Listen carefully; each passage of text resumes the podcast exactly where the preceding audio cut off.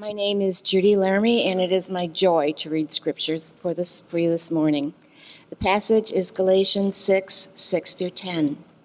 Let the one who is taught the word share all good things with the one who teaches. Do not be deceived, God is not mocked. For whatever one sows, that will he also reap. For the one who sows to his own flesh will from the flesh reap corruption, but the one who sows to the Spirit will from the Spirit reap eternal life. And let us not grow weary in doing good, for in due season we will reap if we do not give up. So then, as we have opportunity, let us do good to everyone, and especially to those who are of the household of faith. This is the word of the Lord. Thanks be to God.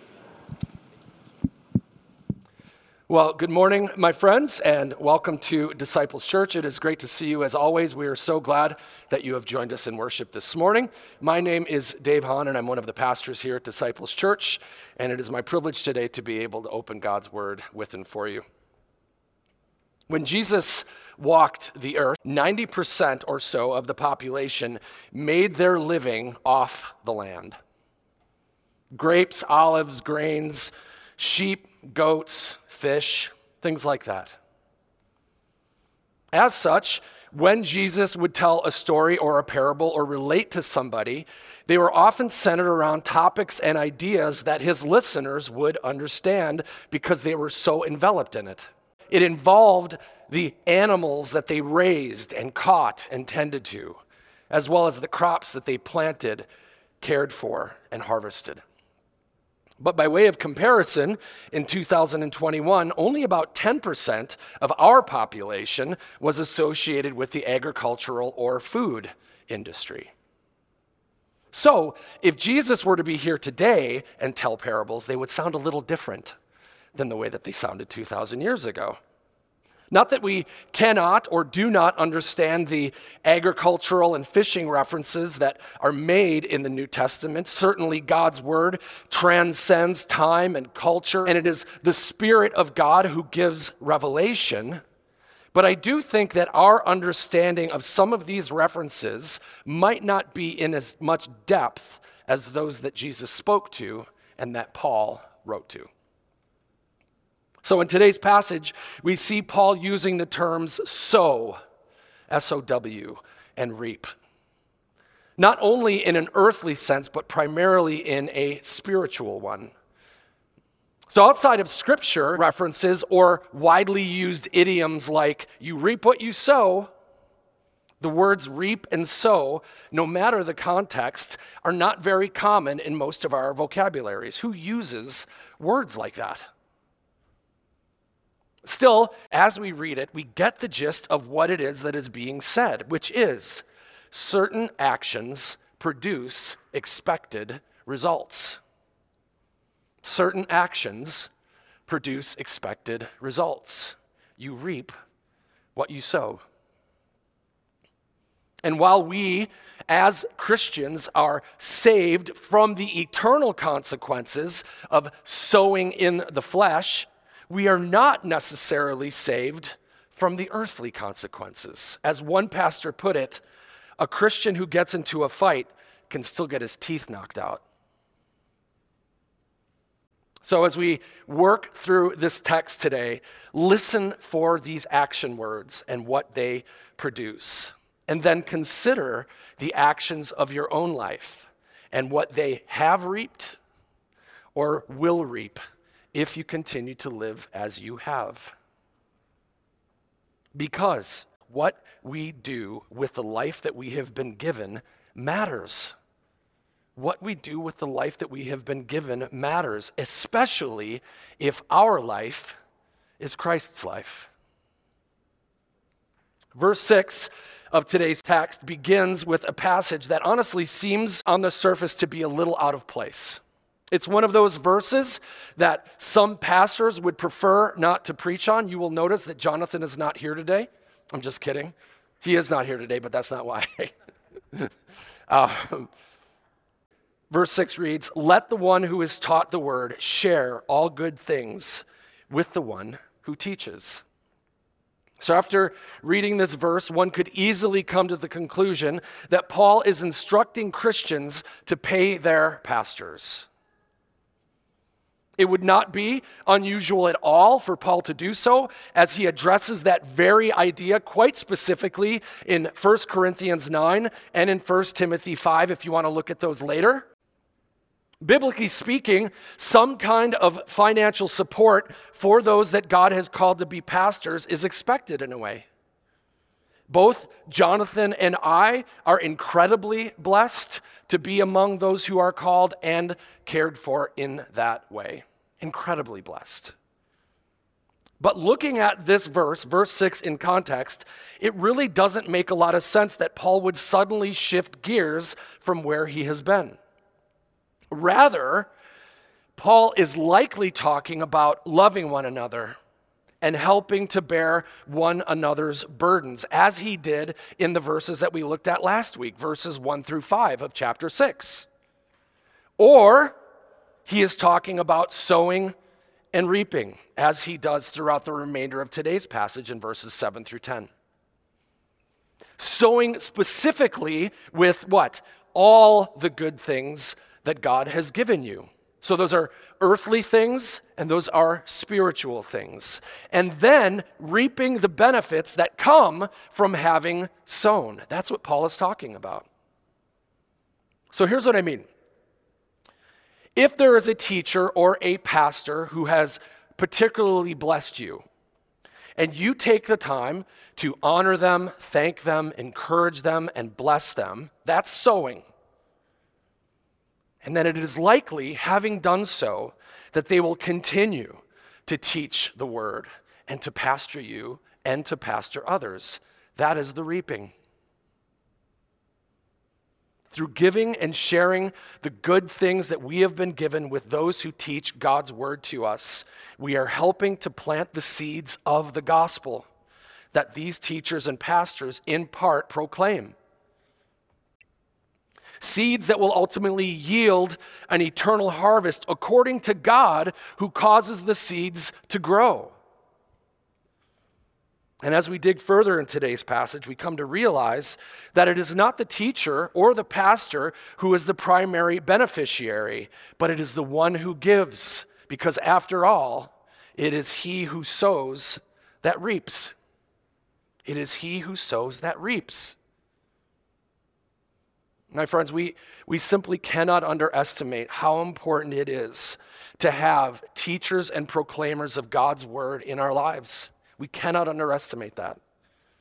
The salvation of God in Christ came to me and likely came to all of you through one or several people who were willing to boldly and faithfully proclaim and teach God's word to us. Now, certainly, God is able to save however He chooses, and it is He alone who saves and transforms the lost. But the primary means through which God draws people to Jesus, saves them from sin and death, and then transforms them into the image of His Son, and then builds His church is through the faithful proclamation of His Word. That is the primary means through which He does all of that. And we know that God uses lots of different men and women in many different contexts with many different styles to cause his word to be proclaimed. Some with the title of pastor and some without. Some who make their living proclaiming God's word and some who do not. Some in front of large groups and some in front of just a small few. But know this each one is highly valued in the kingdom of God. And in God's manifold wisdom, people are getting saved and they are being transformed in settings not at all like this one. But do you know what is common amidst the differences? The Word of God. The Word of God. Where the Word of God is read and sung and spoken and preached, hearts and lives are changed. Where the word of God goes forth, people are either drawn closer to Christ because of it, or they are further repelled from him. Hearts are either softened or they are hardened, but nobody stays the same upon the proclamation of God's word. No one stays the same. You will not be the same after today. So, if you find a teacher or a pastor that God has used to save and bless you, honor them and bless them and be generous to them. Sow into them so that you and others might reap even more of the same kind of spiritual harvest that you have already received in part. That's what Paul is getting at in verse 6.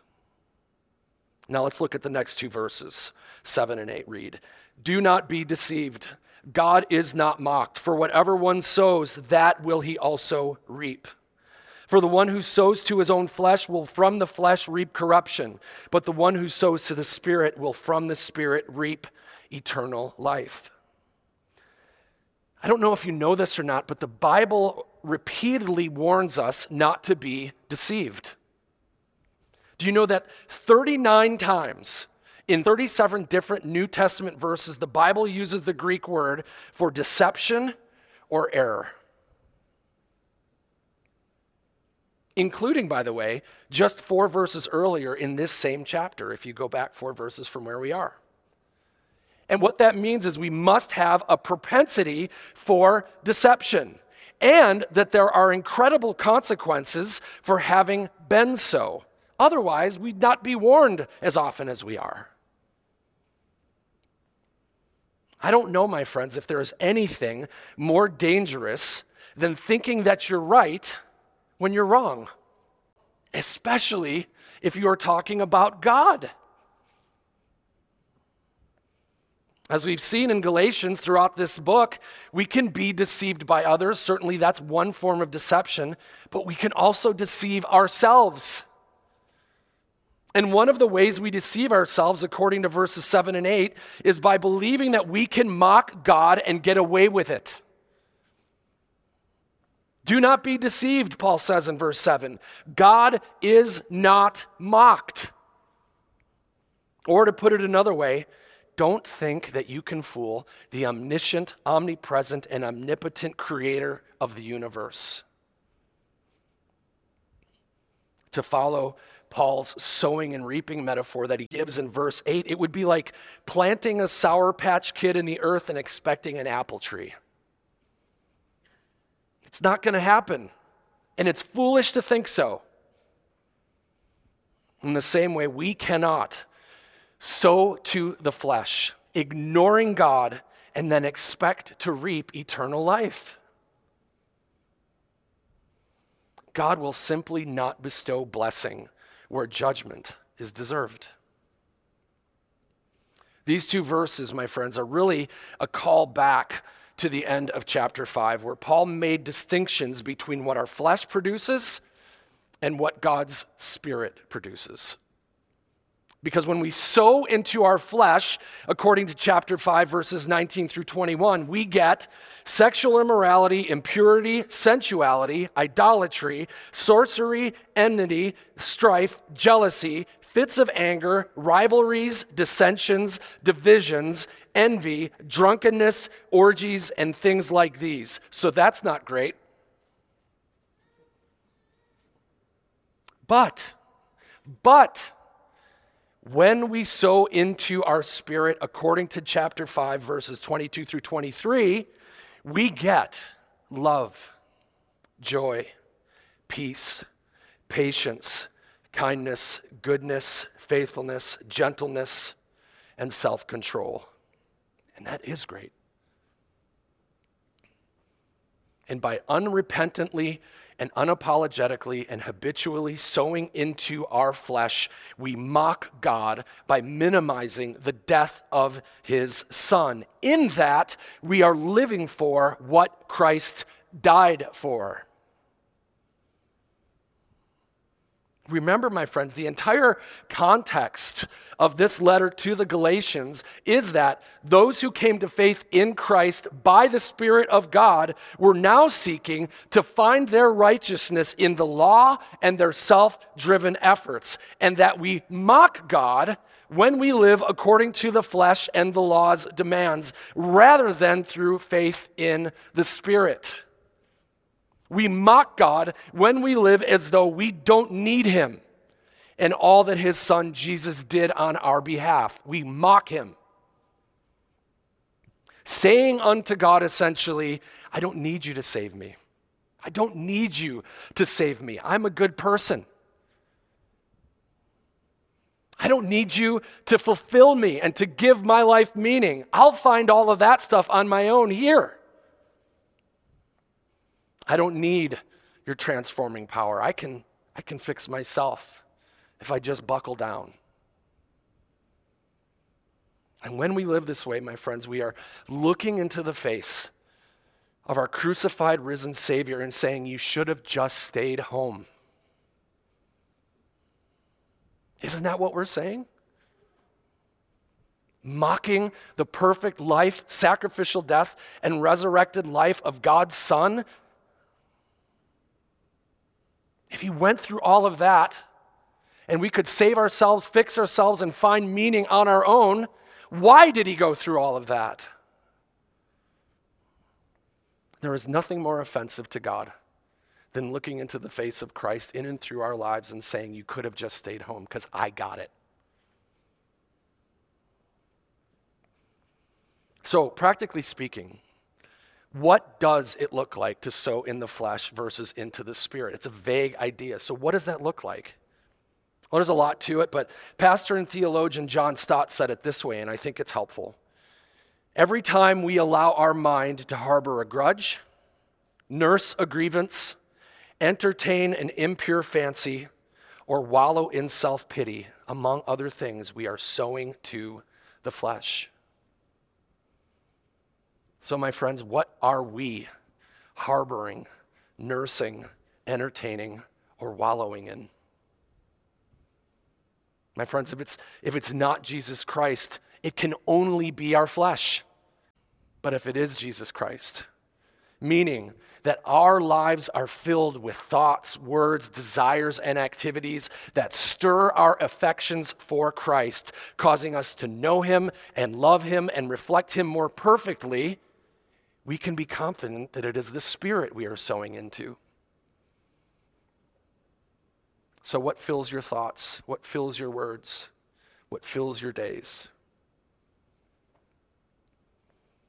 What are you sowing, spiritually speaking? It's a good question to ask. Are you in God's Word? Do you speak to God in prayer? Do you spend time listening to Him and being quiet and still with Him? Are you in gospel community with other believers? Or are you walking alone? Are you loving and serving those that God has put around you, wherever you are? Because all of these things and more are spiritual seeds that will reap an eternal harvest in Christ.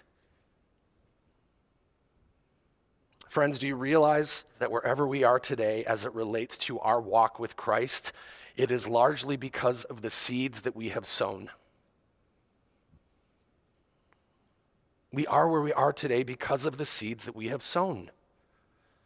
Whether we are growing in Christ, stagnating in our faith, or regressing we have either put in or we have avoided what is necessary to be formed more fully into the image of Christ. So if you have been admittedly lazy in your walk with Jesus, or you are simply unsure of where to start, please know that it is never too late to begin sowing different seeds than the ones that you have been sowing. And it is never too late to sow more of the seeds that you have already been sowing. All you need to do is ask God to lead you. Start small if necessary, and then trust Him for the increase. He is faithful. know this too. Whatever it is that we intend to reap as an eternal harvest in Christ requires sowing spiritual seeds today. Whatever it is that we intend to reap as an eternal harvest in Christ requires that we sow spiritual seeds today. We've all been given two options, my friends, to walk in the Spirit and reap the fruit of the Spirit, or to walk in the flesh and reap the fruit of the flesh.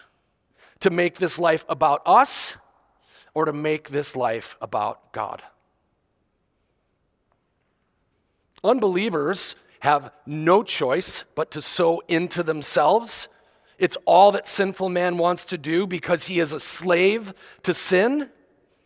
But as we have said multiple times in this series, those who are in Christ, those who are in the Spirit, have been set free from sin and from death. Not so that we can do what we want to do, which is sowing into the flesh, but to do what we were made to do, which is sowing into the Spirit. I think the concept of sowing and reaping is an interesting one if you think about it from an earthly, earthly perspective. If a man plants a single seed, he does not get back another seed. Rather, he gets the fruit of that seed with even more seeds inside that fruit. If a person plants a single seed, he also does not get back one piece of fruit. Rather, he gets dozens or hundreds of pieces of fruit in return. And so it is with those who sow in the flesh and with those who sow in the spirit. The return on the harvest is always far greater than what was initially sown. So if you're sowing into the flesh, be warned. Be warned. If you are not there already, you are going to come to hate and regret all that you reap as a result of having poured into yourself. But if you are sowing into the Spirit, rejoice. Rejoice. Because life abundant here on earth and life eternal in heaven is and will be yours. Now, to be clear, Scripture here is not talking about spiritual karma when it talks about sowing and reaping. It's not talking about spiritual karma where we receive good for doing good and we receive bad for doing bad. And by the way, thank God it doesn't work that way. Thank God it doesn't work that way because if it did, most of us would not like what we got in return simply because we're not nearly as good as we think we are. And we are far more wicked than we like to admit. Friends, we all need the grace of God in order to receive the good that we do not deserve, and the mercy of God in order to avoid the bad things that we do deserve. So, Charles Spurgeon told a story called The Carrot and the Horse that reminded me of this idea. It says, Once upon a time, there was a king who ruled over everything in a land. One day, there was a gardener who grew an enormous carrot. He took it to his king and said, My lord, this is the greatest carrot I've ever grown or ever will grow. Therefore, I want to present it to you as a token of my love and respect for you. The king was touched and discerned the man's heart. So as he turned to go, the king said, Wait, you are clearly a good steward of the earth. I want to give a plot of land to you freely as a gift, so you can garden it all. The gardener was amazed and delighted and went home rejoicing. But there was a nobleman at the king's court who overheard all this and said, My, if that is what you get for a carrot, what if you gave the king something better? The next day, the nobleman came before the king, and he was leading a handsome black stallion. He bowed low and said, My lord, I breed horses, and this is the greatest horse I've ever bred or ever will. Therefore, I want to present it to you as a token of my love and respect for you. But the king discerned his heart and said, Thank you, and took the horse and simply dismissed him. The nobleman was perplexed, so the king said, Let me explain. That gardener was giving me the carrot, but you were giving yourself the horse.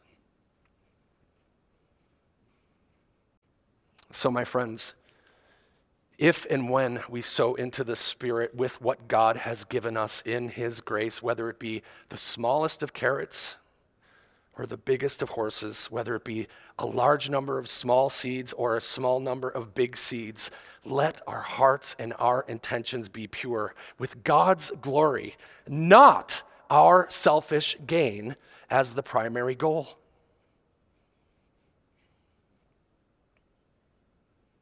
Let's finish up with verses 9 through 10. And let us not grow weary of doing good, for in due season we will reap if we do not give up. So then, as we have opportunity, let us do good to everyone, and especially to those who are of the household of faith.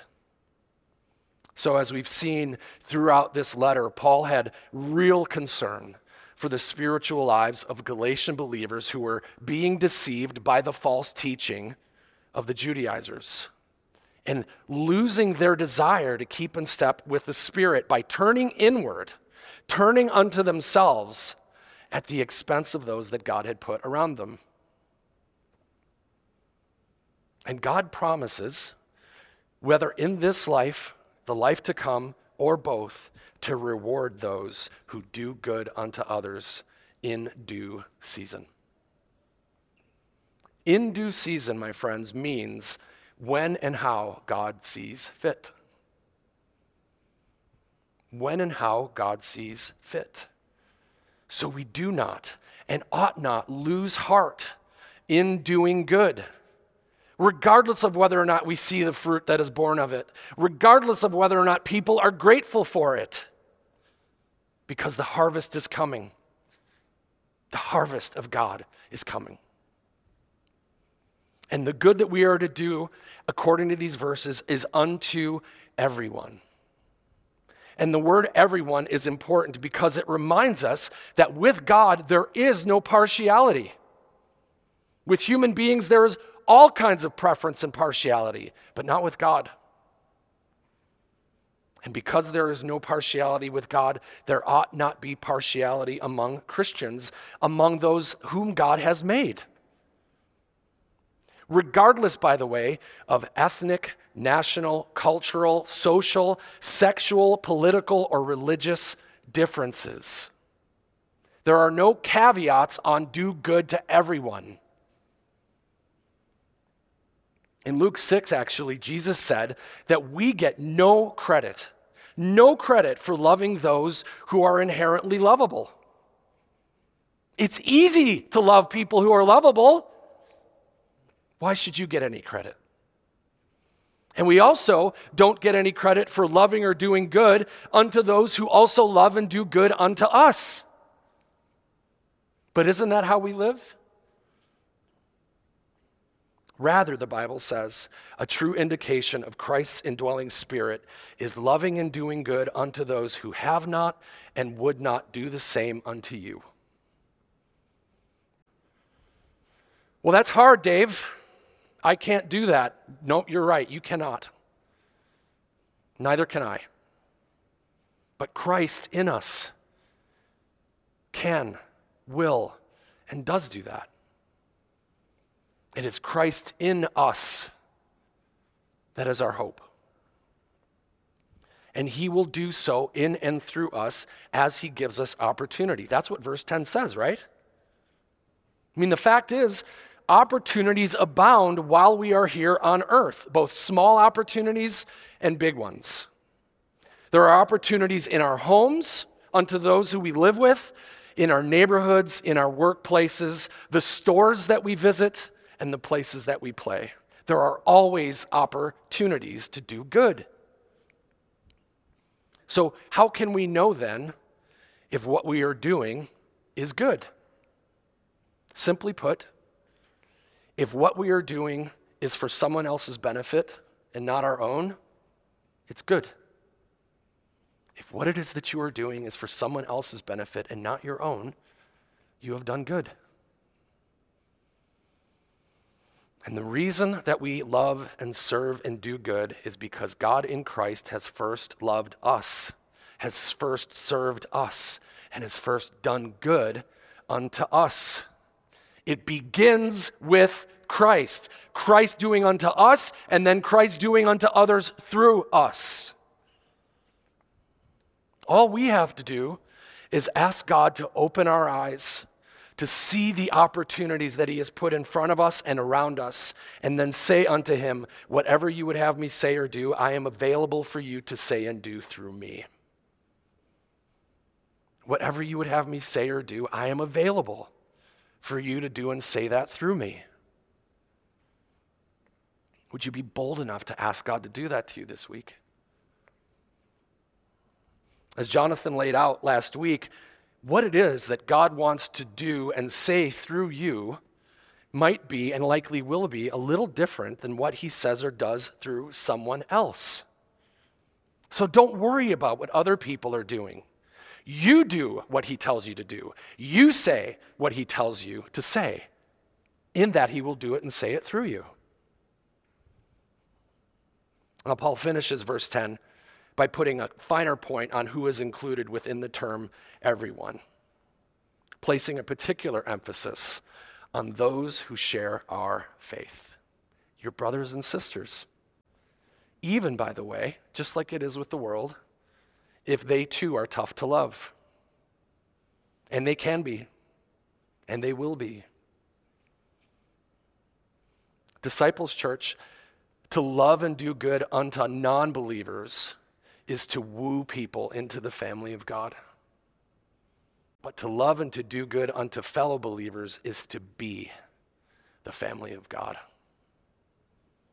You are either wooing people into the family of God or you are being the family of God when you do good. If we live by the Spirit according to chapter 5, verse 16, if we are led by the Spirit according to verse five, chapter 5, verse 18. Keep in step with the Spirit according to chapter 5, verse 25, and sow to the Spirit according to chapter 6, verse 8. We will see the fruit of the Spirit made manifest in us we will love our neighbors. We will do good unto everyone. And we will faithfully share all good things with those who have instructed us to do so. But these things cannot and will not be accomplished through the works of the law or through the works of your flesh. You will not and cannot accomplish it on your own. Only through reliance upon the Spirit of God. It is His Spirit that produces these things and more in us. We simply have to surrender to, trust in, and abide in Him. And then we will discover that the fruit the Spirit produces will be borne in us. To abide in Him is to allow His life to flow in and through us and then produce the fruit that He intends to be produced in us. It is not our effort, it is His Spirit. The Spirit produces, we bear. As we discussed earlier, the Bible often warns us of deception and the consequences of having been so. Therefore, I think it is a worthwhile thing to ask ourselves Am I trusting His Spirit in me to do and say what I cannot? Or am I trusting in my own perceived ability to do and say those things? Are you bearing the weight and the responsibility? Or are you trusting God to do it in and through you? My friends, if we are in Christ, we find our greatest joy and confidence in knowing that 2,000 years ago on a Roman cross, Jesus reaped all that we have sown in the flesh. Jesus reaped all that we have sown in the flesh. And in an incredible exchange, we have reaped, are reaping, and will reap all that He has sown in the Spirit. We've sown in the flesh and he reaped. He sowed in the Spirit, and we reaped. We have received in full what we did not deserve the forgiveness of sin and life eternal with God because He absorbed in full all that we did deserve death and hell and separation from God. And if we are in Christ, our eternities are ever secure in Him. But how we grow and what we reap in the here and now is deeply connected to what we are sowing today. Now, for those within the sound of my voice who are not in Christ, do not be deceived. The days of God's grace, mercy, and patience for you and all of those who sow in the flesh are not without end. They are not without end. There is a final judgment coming, whether it be when you leave this life and stand before Him or on the day of His triumphant return. The story is told of a farmer in a Midwestern state who had a strong disdain for religious things. As he plowed his field on Sunday morning, he would shake his fist at the church people who passed by on their way to worship. October came along, and the farmer had his finest crop ever, the best in the entire country. When the harvest was complete, he placed an advertisement in the local paper which belittled the Christians for their faith in God. Near the end of his diatribe, he wrote, Faith in God must not mean much if someone like me can prosper. The response from the Christians in the community was quiet and polite. In the next edition of the town paper, a small ad appeared and it read simply God does not settle his accounts in October. God does not settle his accounts in October. My friends, God will not be deceived and he will not be mocked. And the Bible serves this warning unto those who unapologetically, unrepentantly, and without faith in Christ sow into the flesh, but expect the Spirit. Regardless of how well things work out for you in this life. God doesn't settle his accounts in the here and the now. So, as we close, Listen to John 12, verses 23 through 25.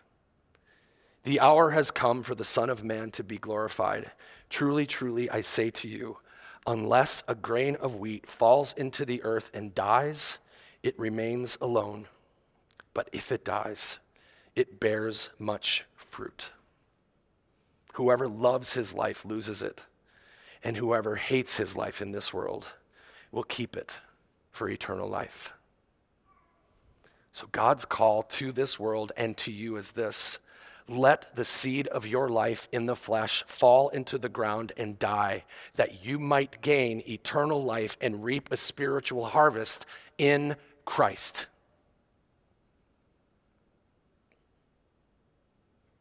We have to let our fleshly lives go into the ground and die in order to reap an eternal harvest in Christ. Disciples Church, this is the message that God has given to us that we might not be deceived, that we might not lose heart. And it is also the message that we have been given in Christ to a lost and broken and dying world. That's the message. So may we plant the seeds of his gospel and trust that God, by his Spirit, will cause them to grow in us and to all of those that we encounter. Let's pray. Father God, we confess that this world and our flesh has a, an extraordinary pull on us, and that we have sown into our own destruction. But in Christ, you have rescued us. You have remade us and have promised us that the harvest we reap would be according to the seeds Jesus has sown on our behalf. Help us today to live in, with, and for Him, doing good unto all, even as ultimate good, has been done unto us by Jesus. Father, keep us from deception and from mocking you. Instead, would you let us live in truth and worship you in all things?